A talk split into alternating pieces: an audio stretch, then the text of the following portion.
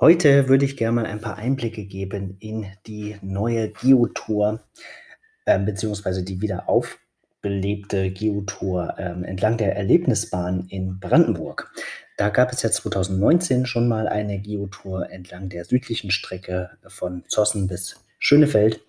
Und jetzt im, äh, in diesem Jahr haben wir auch die Nordstrecke äh, mit 44 neuen Geocaches ausgestattet. Und in der ersten Saison, als diese Geotour losging vor zwei Jahren, da hatte ich schon zu einem Drittel mehr Besucher auf der Strecke der Erlebnisbahn geführt. Und das ist ziemlich toll.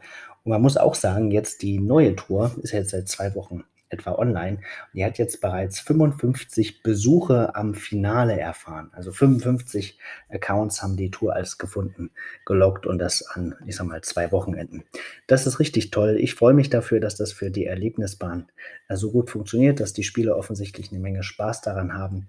Und das belegt wieder mal, dass Geocaching tatsächlich touristische Angebote aufwerten und bereichern kann und für neue Besucher sorgen kann. Vielen Dank an dieser Stelle auch an Andi aus Berlin und an Janine von den Geoperlen ähm, für die tolle Unterstützung. Ich freue mich, dass es aufgeht. Ich hoffe, dass das Schule macht und noch viele weitere Institutionen und Einrichtungen darauf kommen, dass das für sie sinnvoll sein kann, äh, ein interessantes und attraktives Geocaching-Angebot vorzuhalten für die zahlreichen Spieler weltweit.